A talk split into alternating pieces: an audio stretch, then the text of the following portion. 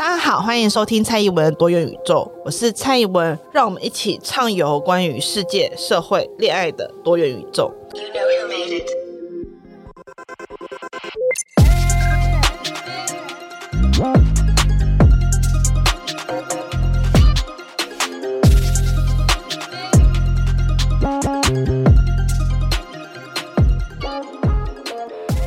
亲爱的多元宇宙的旅客、旅伴，大家好，欢迎收听今天的节目。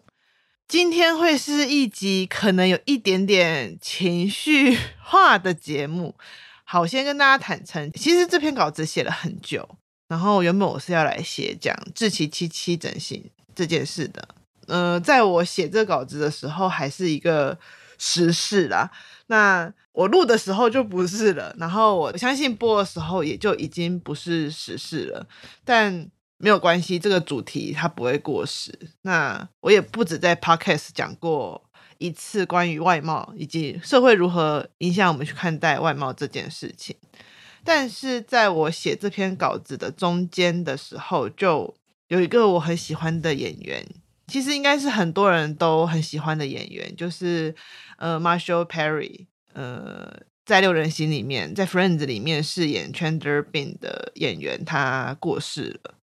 然后，其实我在录音的这个时候，应该已经是两三天的新闻了，但我还是觉得很难过，所以我在写。继续完成志祺七七整形的稿子的时候，脑海一直不停的浮现这件事情，脑海一直不停浮现 Marshall Perry 的过世，所以今天这一集可能会变成一个时事上的大杂烩，里面掺杂了许多我个人这阵子的感触，也包含我自己最近的一些生涯的变动，所以。这集可能会是有点充满情绪跟情感的一集哦。那我们还是先从张志祺这件事情开始。其实我一开始看到他那则贴文，我是蛮不解的，因为那个时候我还没有时间去爬这件事情。我就看了他的贴文，就想说，为什么一个人整形要在 IG 上分享自己整形的心路历程，还要特别告诉大家自己花了多少钱？好像他要说服大家说，这个钱他花的是有价值，然后有意义的。他有多少的心魔，还有多少的障碍在这件事情上面，他还要去想办法反驳了那一些在网络上面指责他整形这件事情的人。对于我来讲，我觉得这件事情很荒谬，就是他花他的钱去做一个他喜欢的造型。他花他钱去做一件他自己喜欢的事情，他为什么要尝试去说服群众？他为什么要在他的外貌这件上面对于群众好像有责任？那我要先说，我当然了解这个社会对于美的定义，它是很狭窄的。那我当然，我个人作为一个女性主义者，作为一个。比较靠近解放身体的那个派系的人哈，我当然希望这世界上对于美的定义要有各种各样，但是我也了解这是一个完美世界才有的状况。你在当下你长得符合特定审美观，你就是可以比较顺利，那你的人生比较顺利，你的心情就会比较好。那你的人生顺利，心情又好，你这个人但就比较有自信。所以我完全可以理解，就是对于志奇而言，他的外貌与他的自信或者是他的。生活品质是息息相关的。打个比方来说好了，嗯、有些旅伴跟旅客可能知道我十一月要去德国参加一个工作上的培训，那这跟我前阵子一直处于一个过度紧张的状态有很大的关系，可能待会可以跟大家分享一下。出国前夕刚好碰到了我工作最忙的一段时间，于是我在这段各种事情很忙的、很密集的时间里。我其实一直在烦恼，我的头发很乱，没有时间去剪头发，没有时间去补染。可是实际上，依照我的忙碌程度跟事情难以预料的程度，就是维持原样最方便。但我内心就会不停地浮现：如果我用这个外貌示人，那别人会不会觉得我是一个很糟糕、很没有专业的人？别人是否就会看到我的慌乱，或者是从外貌中？窥见了我这个人不是那么 organized，或者是我这个人并不如他们所想象一样的一个阶级，或者是不如他们所想象的一样的一个位置。嗯，这件事情其实我在烦恼的同时，我也在思考说，一直以来我们对于外貌的想象，很多时候是来自于我们期待别人怎么样去看待我们在社会当中的地位。关于这题，其实在这个 podcast 讲过了好多好多遍。外貌的干净、外貌的整洁、外貌的美以及丑，很多时候当然天生的貌美或者天生的身材好占了一个很大比例，但更多时候到底是谁去定义美，谁去定义丑，它有一个很强的阶级因素存在。杂乱的、脏乱的、无法整齐的、无法好好去整理的，它通常都是会被认为是比较糟糕的、比较丑的，或者是它会甚至从外貌直接连接到你这个人，因为你没有时间好好顾到你的皮肤，因为没有时间好好顾到你的穿着打扮，所以你就是一个懒惰、不修边幅、没有自制力的人。而这些外貌被连接上的符码会。再一次回过头来刺伤我们这些原本已经因为外貌而感受到焦虑的人，你会更深一步感受到说，虽然我自己知道这些东西都是社会建构的，我也非常清楚这些东西它应该要被改革，它应该要被解放。可是我就生活在这个世界，我必须要靠这些东西营生赚钱，我必须要活在别人时时刻刻对我的评论之下之时。能够改变外貌，就是最快能够改变我现行处境的方式。那整形、抽脂，任何一种美容手术，为什么不行？为什么在追求外貌同时，我们却又要矛盾的去追求自然这件事？难道瘦就是自然的吗？难道结实、健美这些东西就是所谓的自然的身体吗？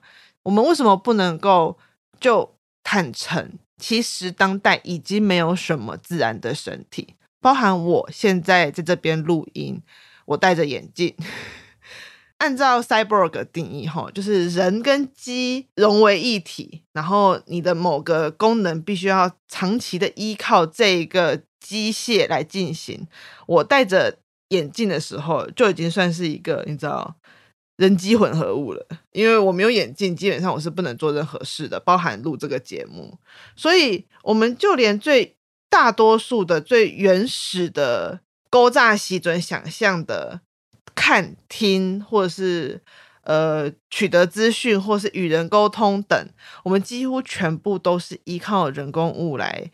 协助我们的生活，或者是人工物，甚至有时候会取代我们的自然生活的时候，我们却奢望奢求身边的俊男美女都要是自然的美，都应该要是自然的好看，这样子才真实。这不是一件相当矛盾的事情吗？所以我，我觉得有点伤心的是，我看到志祺必须要交代自己对于外貌的伤疤。还要特别强调自己没有花大钱，但是他花大钱整形又有什么错？那不是他自己的钱吗？但我认真想想，我就想到，哎，那还可能真的不是被大众认为是他自己的钱。我常常觉得，很多人面对网红或是公众人物之时，会存在一种奇妙的心态，因为他们的名声或财富来自于他们所累积的大众，所以大家会产生一种你所累积的财富，你现在变成这样，我也有份的感觉。所以，当他们制作的东西被认为是公共财的时候，你也会把他的人生当成是一种公共财。啊，志奇他是知识型网红，诶，他怎么可以那么重视外表？这样太肤浅了。他怎么可以花大钱在外表上？这不符合他的人物设定。可是人不是人设啊，人是人，在网络上的人设是人的一部分，是一个人作为整体当中的某一个面向，但他终究只是人设，他不是人。当他必须要回归到。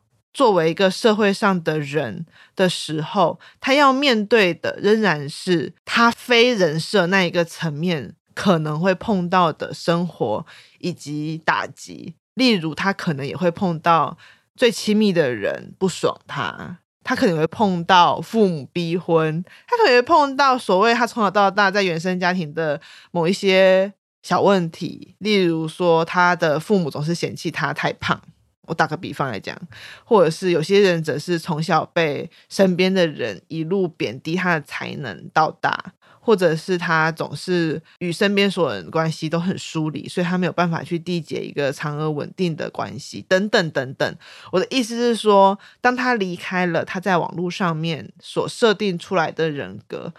他仍然是一个人，即使这个人格让他赚了很多钱，让他比较有资源可以去面对他作为一个人的时候会面临到的所有事情。可是回过头来，他仍然会面对到那一些事情，他不会因为他的人设是什么样子就改变了。所以很多人会说，你是公众人物，你就不要怕被检讨，你就不要怕被提出挑战。其实我觉得这句话说的是对的。因为我们生活在一个有言论自由的社会，我们本来就会基于意见的不同而提出讨论。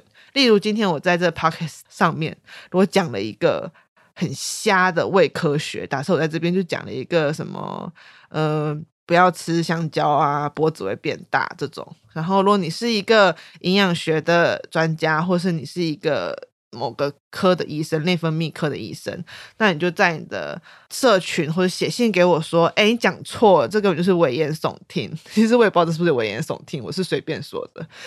OK，那在这种状况之下，我觉得这是一个很重要的提出的指正，因为我这 Podcast 虽然说小而美，但是好歹每次也都有一两千人在听，所以。如果说我讲的东西有问题、有错，那就会有一两千人可能会被影响到，相信了吃香蕉脖子会变大这件事。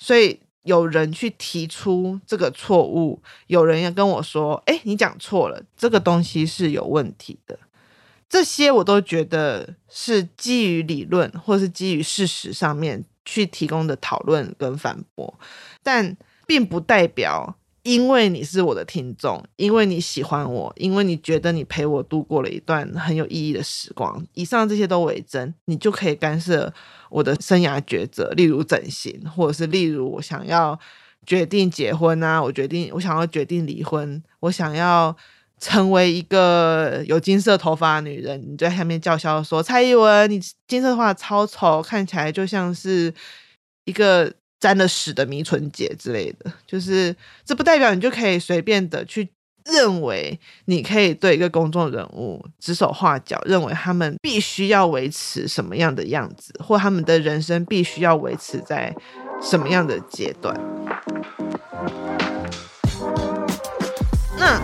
前阵子我有听过中国的迷圈有一个专有名词叫事业粉，就是他们会对明星或者他们所粉的偶像恨铁不成钢，会一直质疑他们的团队为什么没有更多的去经营社群，为什么他的偶像明星没有更认真的去抢剧本等等。嗯、呃，与此同时，最近不是有很多人在怀念九零年代的香港，九零年代的港星吗？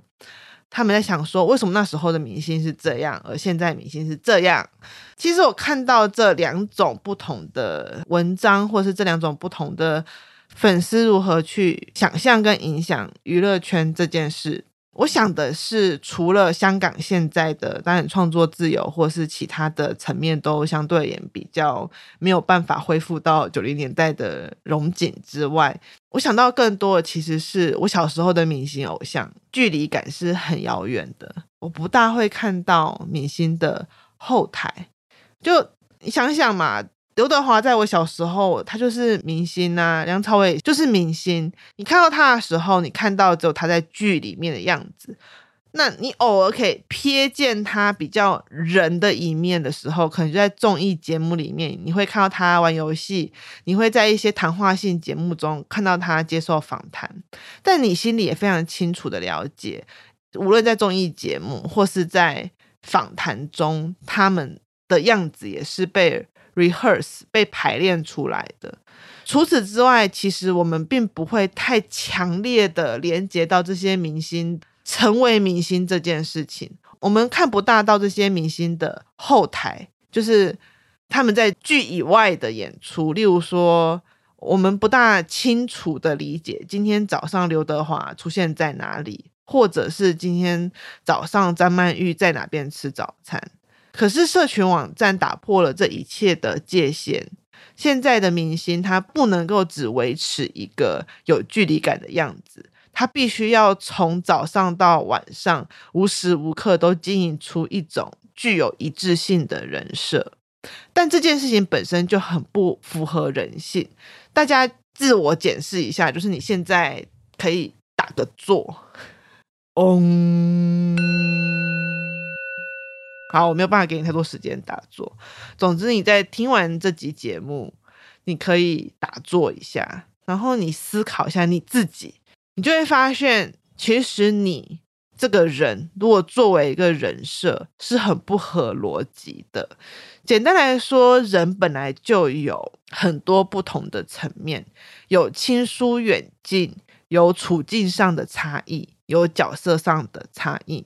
你面对你妈，跟面对你的同事，你面对你的伴侣，你面对你的上司，你面对你交往二十几年的好朋友，你面对你。刚认识的朋友等等，你都是不一样的样子，这件事情才是正常的。就是人类本就是这样，我会依照不同的环境、不同的处境去调节我这个人是什么样子。虽然我可能有一个比较核心的人格是无法改变的，例如蔡依文就是很多话，对，但是我面对上司的多话，面对同人之间的多话，面对。男朋友的多话跟面对我妈的多话是不一样的多话，甚至有时候它不是一致的。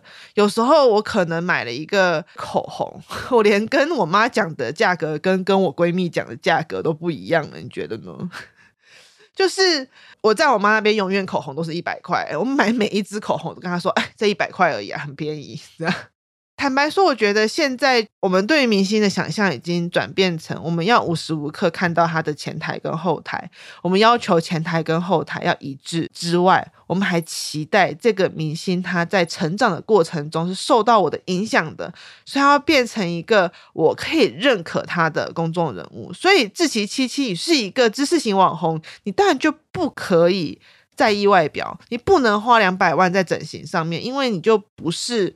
一个肤浅的人，那再回过头来，为什么重视外貌就肤浅？大家可以去听我第一季的十七集跟二十集，我都有在分析美丽为什么被认为是肤浅的，并且跟深度或者是智慧是有对立的这个想法，我们这边就不再赘述了。但重点，就算今天志奇很肤浅又怎么样？他为什么不能够有肤浅的一面？他的工作是一个。传递知识的网红，一个传递知识的 YouTuber，并不代表他不能够肤浅，不能够只想要追求表面。他在某些层面上不能只追求表面吗？我们不也是这样子吗？我们的人生当中一定有我们很在意的事情，我们就 deep deep deep deep deep 就挖挖挖挖挖挖非常深。但我们人生当中很多事情，我们根本就。一点屁事都不在意，所以当他来的时候，我们就看个表面，就让他过去了，就哦，就这样就过去了，不是这样子吗？那我们自己的人生是这样子，为什么张志奇他不能够在他的人生做出这个东西？我想要深究这个东西，我就是想要浅浅带过的一个。状态呢？他为什么要在每一个项目上都很努力？他为什么在每一个项目上都好像要拼尽全力去做？而且整形也不是说不拼尽全力耶。很多人都觉得整形就是讨价包。认识不止一个人跟我说，他没有反对整形，只他觉得整形是讨价包。你要变漂亮，就应该要健身啊，就应该要减重啊，你要努力护肤啊，等等，因为代表你有努力而获得成果。哎。那你以为要赚到整形那些钱不是努力的缘故吗？那你以为整形这件事情很容易吗？整形要恢复期，要耐痛。诶，我本人是一个 连打那个镭射第一次都痛到嗷嗷嗷嗷叫的人。其实我觉得整形它也是一个要付出努力跟付出成本的东西啊。所以凭什么整形这件事就要被放在那一个？是一个错误或是一个有问题的事情，你必须要透过解释把它转成为正向。哦，整形是为了让你更有自信，整形是为了要让你获得力量，整形是为了要把你从过去的某种外貌的噩梦当中解脱。坏，为什么一定要这样呢？他不能够爽整就整嘛？因为那就是他的身体、他的钱、他的人生。那即使你觉得，你可能会觉得，嗯、没有诶，他如果去整形了，我就没有那么喜欢他了，因为他的人物设定就跟我想象中的不一样。那这确实也是你的自由啦，我并没有要否认这件事情的意思。就像。我每录一集 podcast，我都可以预期到一定会有新增加的观众，他会觉得哇，讲得好好，我来重新追踪这一个 podcast。但一定也有一个观众，可能听完这集过后就说：“天哪，蔡宜文变了，我不知道他在想什么啊！蔡宜文怎么变这么肤浅，什么之类的？”他就按解追踪或者就是退订。那我觉得这些都是人生的一个历程，就是我们都在改变，在改变的途中当中。我们会辜负某一些人，我们可能会让某一些人失望。有时候给你力量的人，他可能在好几年之后，他变成了让你最痛苦的人。这一些事情，它永远都会发生在我们的生命当中。那最后想留一点点时间来讲讲，哦，我真的有点想哭诶，我觉得。大家一定觉得很扯，就是你是 Marshall Perry 的粉吗？那为什么他过世你会这么想哭？我其实已经 哭好几次了，就是嗯、我不知道怎么这样描述，因为我要说我是他的粉丝，我觉得有点说不过去，因为他输出这么久了，我一直说要看，但是一直都没有时间看。但是我觉得很难过，原因是我确实很喜欢这个人。不只是喜欢 Chandler Bing 这个角色，而是我很喜欢 Marshall Perry，他身上带了一种很世故性的慧侠。我不知道要怎么去形容他，我所以我就用了一段我的旧闻来说，就是我那时候刚看完 Friends Reunion，然后那部作品就是其实那时候是说六人行重新聚首，然后我们都大家都期待是什么剧场电影之类的，就是让我们看看 Monica 跟 Chandler 他们在。最后一集之后生活啊，或什么之类，但是没有，其实找一群演员来重现当时的场景，然后聊聊当时的天，但是无所谓，反正那时候我看得非常非常开心。但我在看 reunion 的时候，我最感到悲伤的人就是 Marshall Perry，因为在六人行里面，我最喜欢的角色就是 Chandler。这份喜爱有蔓延到演员身上，因为 Marshall 他是一个非常有天分的喜剧演员，就是他很好笑，但他不是那种台词或是硬逼大家笑的地狱梗，他会讲地狱梗，但是他的地狱梗很多时候反而会带给别人一种 console 的感觉，一种治愈的感觉。那他就是从肢体到讽刺都很戳中我的笑点。其实像他后来的 Go On 啊，或是单人公。哎，他叫什么？单人宿舍、单人公寓，就是 Art Couple，我忘记台湾怎么翻了。我都觉得很好笑，但不知道为什么都没有红。那这几年我追他的社群，我也觉得他很有趣，可是也可以逐渐感受到早年那些成瘾的消耗，有让他没有那么意气风发。他的好笑变成很像是阿北，但他确实就是阿北年纪的一种阿北年纪的好笑，是那种。你看到他，你会觉得悲伤，但还是忍不住笑出来的那一种好笑。但是在他演 Chandler 的时候，那种眼睛里面含着光芒与爱的样子，就真的不见了。所以我那时候看 Reunion 的时候，我第一个哭点是 Matthew Perry 说，他每次念台词到笑点的时候，如果观众没笑，他就会非常紧张到流汗抽搐。这时候，其他人就很紧张的摸他一下，说：“你怎么从来都没有说过？”他就微微一笑，没有再接下去。我看到这段的时候，我哭得非常伤心。一部分是我没有想到我自己那么喜欢的这些桥段，因为我在这 podcast 应该已经讲过，就是《Friends》对我来讲是很重要的一部剧，因为我在我人生最痛苦、最孤单的那段时刻。是这部剧陪我走过的。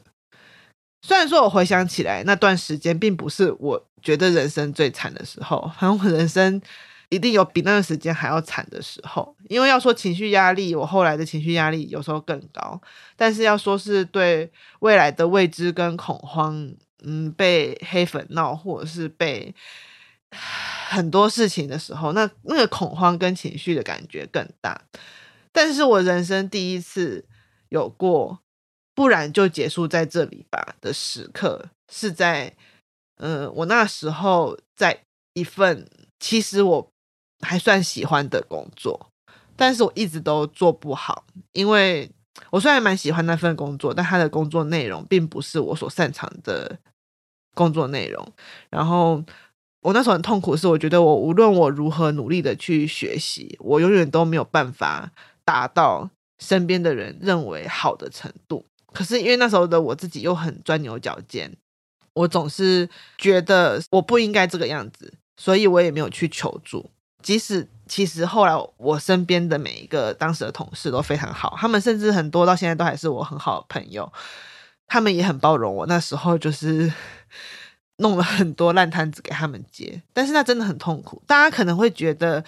呃，有些人他是弄烂摊子给同事接，他也嘿嘿嘿嘿没有感觉的人。但是，呃，有些人像我，我就会非常的担心、害怕，跟觉得很对不起。但是我后来就发现，我必须要去服这个软，就是告诉我的上司或是我身边人说，这真的不是我擅长的工作内容，我做不来。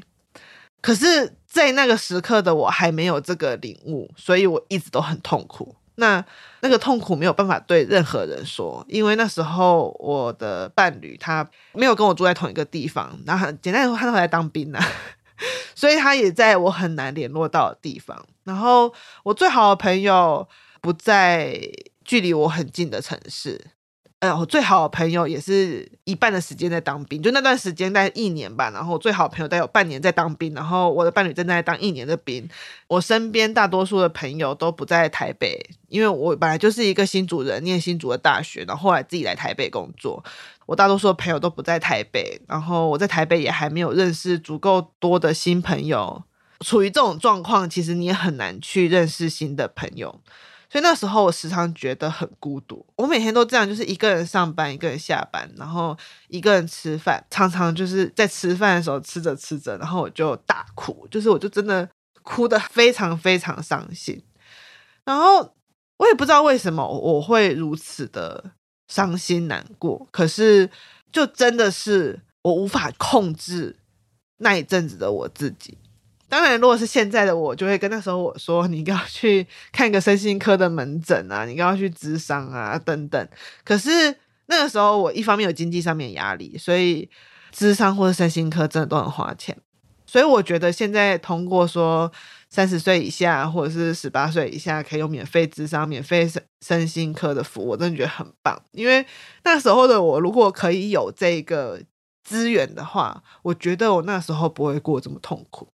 因为那个感觉是，我觉得有经历过那段时间的很多年轻人，可能都会有跟我一样的想法。那时候应该是马英九执政的末期吧，就是快要发生三一八跟发生三一八之后那段时间。那个时候出社会的人真的觉得自己的未来没有希望，至少我是如此。我那时候觉得，天哪，我这辈子会不会就是领这一份薪水，然后就看不到希望，看不到未来？然后你打开电视。所有新闻都是在骂你的，所有新闻都在说你是个烂草莓，是个草莓族。现在年轻人就是抗压性低，然后那时候传出好几起那种年轻人因为失望，或是因为房租付不出来，因为各种。金钱问题，然后就就死掉了。可是所有新闻都在指责说，你看吧，就是年轻人抗压性太低，现在年轻人太难用了。然后三不五时，你知道我们的手机就会收到那个新闻，就是说，哇，你看中国年轻人多狼性，早上六点起来排图书馆。中国年轻人就是会去抢啊，会去争夺。台湾人就是没有那种狼性，没有那种韧性，所以你们现在才会过这么惨。我那时候真的是觉得，天哪，为什么为什么我不能就？这样去了，就我不能就这样离开这个世界。既然我这么的孤独，我觉得我就算离开了，也没有人会在意我，也没有人会想起我。那个、那个、那个痛苦，再加上我跟原生家庭在那段时间的冲突，其实更甚。就是，呃。我觉得就是互相不了解，然后他们也很承接了那一套。我真的要说，我觉得当初说出年轻人抗压性低的就是恶魔。他如果哪日他过世了，我希望他可以在地狱业火里面被熊熊燃烧，然后永生都在那边被火燃烧，那一米一米的烧。因为你活过那段时间，之后那段那种感觉有多么多么痛苦。因为你想要跟你的父母讲你。出社会后的那个疼痛的感觉，可是你父母相信那一套论述，就认为只是一个抗压性很低的烂草莓。即使你不管要如何去跟他们解释，说我已经痛到不行了，我可能需要医疗上面的资源，和医疗上面的协助，但是整个社会的氛围就是告诉你说，你就是一颗烂草莓，你活该这样子，你就是应该要这样子被对待。在那个时刻，真的是 Friends 救了我，我就是。常常就是一天上完班就觉得自己好像行尸走肉，回到家我就会一边煮着一碗面，打一颗蛋，然后就一集一集一集看下去。有时候我一边做家事，我也会一边看，然后慢慢的把家事做完。我常在那个时候不停告诉我自己说：“蔡宜文，你就是。”前几季的 Rachel，你现在虽然还在呃端咖啡，但有一天你一定会成功，你一定会得到像那样一群朋友围绕在你身边，然后他们会关心你，会支持你。我那阵子我真的无时无刻都在心中这样子去安慰自己，然后我就是播放 Friends 当我的背景音乐，然后。去听他们之间讲的话，去用他们的话来安慰我自己，说：啊，虽然今天一切都很难，但我还有可爱的微笑。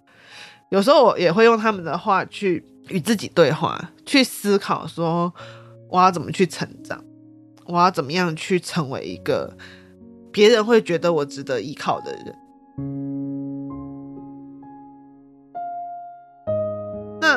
我那时候在看的时候，当然我刚刚前面讲这么多，就是我想很多人都跟我一样，会对 Chandler 这个角色特别特别有共鸣。我人生在发表过在无数次这样的言论，就是我觉得 Chandler 这个角色 是在 TV history 上，就是电视史上唯一可以交往的异男。怎么说呢？就是他确确实实是 broken inside，他是 dead inside，就有一集就说他是 dead inside，但是他的 dead inside 是。透过别人跟透过他自己缓慢的去疗愈的，缓慢的去慢慢的填满。但是当他逐渐的成为一个大人的时候，就是他前面几集还都是那种有点尴尬，然后有点可爱，还没有完全长大的大男孩的样子。当他慢慢的就是变成了一个。成人变成一个大人的时候，变成一个成熟的大人的时候，当然还是留有那种男孩子可爱的一面。但是变成一个成熟的大人之后，他并没有以一种“哼，我活过来了，凭什么你不行”的这种感觉去面对这一切，就是他仍然很认真的去面对其他人的问题，其他人的脆弱。那我常常在想，虽然说。可能相较于 Chandler 的角色设定，我跟他距离没有那么近，但我有时候也会想说，我自己确实也是这个样子啊。就是跟我认识的人应该都知道吧，就是我其实，在早些年不算很早吧，就是早些年我的人际相处有非常严重的讨好的倾向，就是那种一定要在。相处的过程中讲笑话，找笑点啊，然后要让大家都觉得我很好笑、很有趣，大家才会下一次也想要跟我出门。就真的有时候就觉得说，对，我就是 desperately want love，就是我就是非常非常想要爱。那难道是我身边人给我爱不够多吗？我其实并不是，就是我的伴侣，我相信他非常爱我。我的父母也很爱我，我身边的朋友其实也都蛮爱我的。可是我就是一直不停的想要去证明这些人对我的爱是真的，或者是我要，我觉得我要自证，我要自我证明这些人对我爱是值得的，至少我可以让他们觉得开心。那后来我又从事了讲师啊，或者是当网红 这个工作。其实我跟大家讲，每次。我去演讲的时候，我也一样，就是我讲到笑点的时候，如果没有人笑，我就会超级紧张，紧张到整个手汗狂流，就是讲完一场，我的手汗在流到可以滴纸那种程度。即使到今天我去讲，我已经讲了上百次的题目，我还是紧张到不行。所以我，我自己在看 Marshall Perry 的时候，其实我在看那个 reunion 的节目的时候，我在想的是，原来我那么喜欢那一个属于 Chandler 闪闪发光的样子，其实是一个很消耗的过程。能够演好 Chandler 这角色的人，一定是一个很敏感的人。但是过于敏感的人，无论多有天赋，其实都很容易被消耗。所以在这阵子，我就稍微整理了、厘清了我自己这个人，就是我这个人在这几年当中的一个总结。那我觉得很悲伤的是，我的总结居然是我很忙碌，我常常处于一个焦虑。而且，当我在外面，例如说我等看医生，然后等看医生会有个十到二十分钟左右的时间，有时候会这样，我就会非常紧张，我没有办法去活在那个十到二十分钟，我会想说，不行，我要回去念书，我书要念不完了，我要回去念书。我在上班的时候，如果遇到了我不是很开心的工作，我没有办法像以前一样很欢快的想说，啊，不知道这份工作，虽然说我从来没有想过会怎样，但是我可以来这边听听看。我会开始紧张、焦虑，觉得说我应该回去看书。为什么在这里呢？好烦！为什么我在这边？我要去看书，这才是更重要的事情。我发觉我没有办法好好的静下心来去面对现在这个时刻。即使是当我终于坐回书桌前看书的时候，我也在想的是：为什么我看这么慢？为什么我不能再看更快一点？我就想着说，好痛苦哦！为什么这么痛苦？于是昨天我突然就问我自己：我想要怎样的？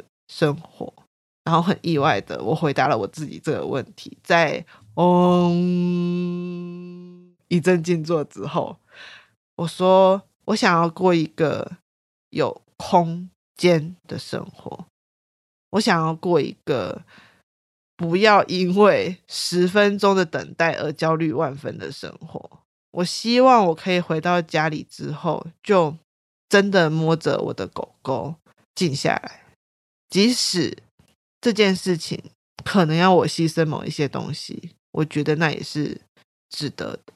所以，我最近开始对于我自己做的一些事情，就是做了断舍离吧。就是 这样讲，很像本 podcast 要转成什么，嗯，身心灵啊，生活概要 podcast，但真的没有。我只要跟大家说，我最后想说，好，那我现在想要过怎样的日子？我想要过。舒服的日子，我想要去做某些事情，不需要自我澄清跟自己解释，说我去休闲是有目的的，我是要休息回来，然后看更多的书。没有，我不想要再过这样日子了。我想要活在当下。我还是很难过 Matthew Perry 的过世。嗯，我想这个难过会持续一阵子吧。毕竟，就像我说的。嗯，如果没有 Chandler 这个角色，我不会爱上 Friends，Friends 也不会拯救了那段孤独时刻的我。但同时，我也知道他曾经有写过一段话，在他的书里面。虽然我还没看过那本书，但是我看在社群有其他人引用。他说他希望，如果哪天他过世了，嗯，大家不会只记得他在 Friends 这件事，不会只记得他在 Friends 演出。Chandler 这件事，他希望他的关于 Friends 的搜寻会在他曾经很努力的想要帮助跟他一样陷入成瘾问题的人当中，他希望大家可以记得前者而不是后者。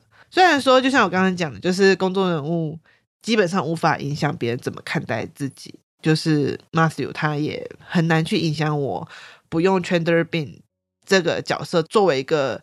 在我人生扮演重要位置跟重要的角色来纪念跟缅怀他，但是我还是想要试图去了解跟思考这个人他曾经面对过的那些东西，以及他如何坚韧且自信的一而再再而三的与这些东西对抗，然后回归到他当下的人生。所以最后可能也可以尝试用这种方式去纪念他，就是他曾经。就像 我之前集数提到的，那些曾经他带给我的力量，以及各种我自己生命当中，即使现在已经放弃的事情带给我的力量，它终究会流过我的身体，然后流向这个世界，然后或许可能会让这个世界变成一个更好的地方。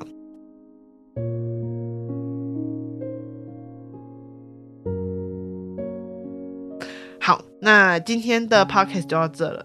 那关于 Friends，其实有人在 IG 有跟我说，希望我之后可以出一集讲 Friends。这有什么难的？我跟你讲，Friends 我可以讲二十集都没有问题。但我不知道啊，就是自己越喜欢的作品，其实它越难去讲，因为我很怕讲出来别人不喜欢，因为是你自己的爱，所以你就很害怕他讲出来过后会被为人所批判。但我还是觉得，嗯，我要克服这个想法。有一天我应该会好好的来讲讲 Friends，以及讲讲 Friends 如何如何影响我的一生。最后变成一个好像作文题目的结尾哦。好，最后还是跟大家说，喜欢这几集、喜欢之前集数的朋友，欢迎按下订阅、追踪跟分享。那如果大家有在社群网站上分享的话，记得 at。蔡依文的多元宇宙的 fb 粉砖跟 ig 那我都会放在资讯栏里面那请大家踊跃追踪谢谢。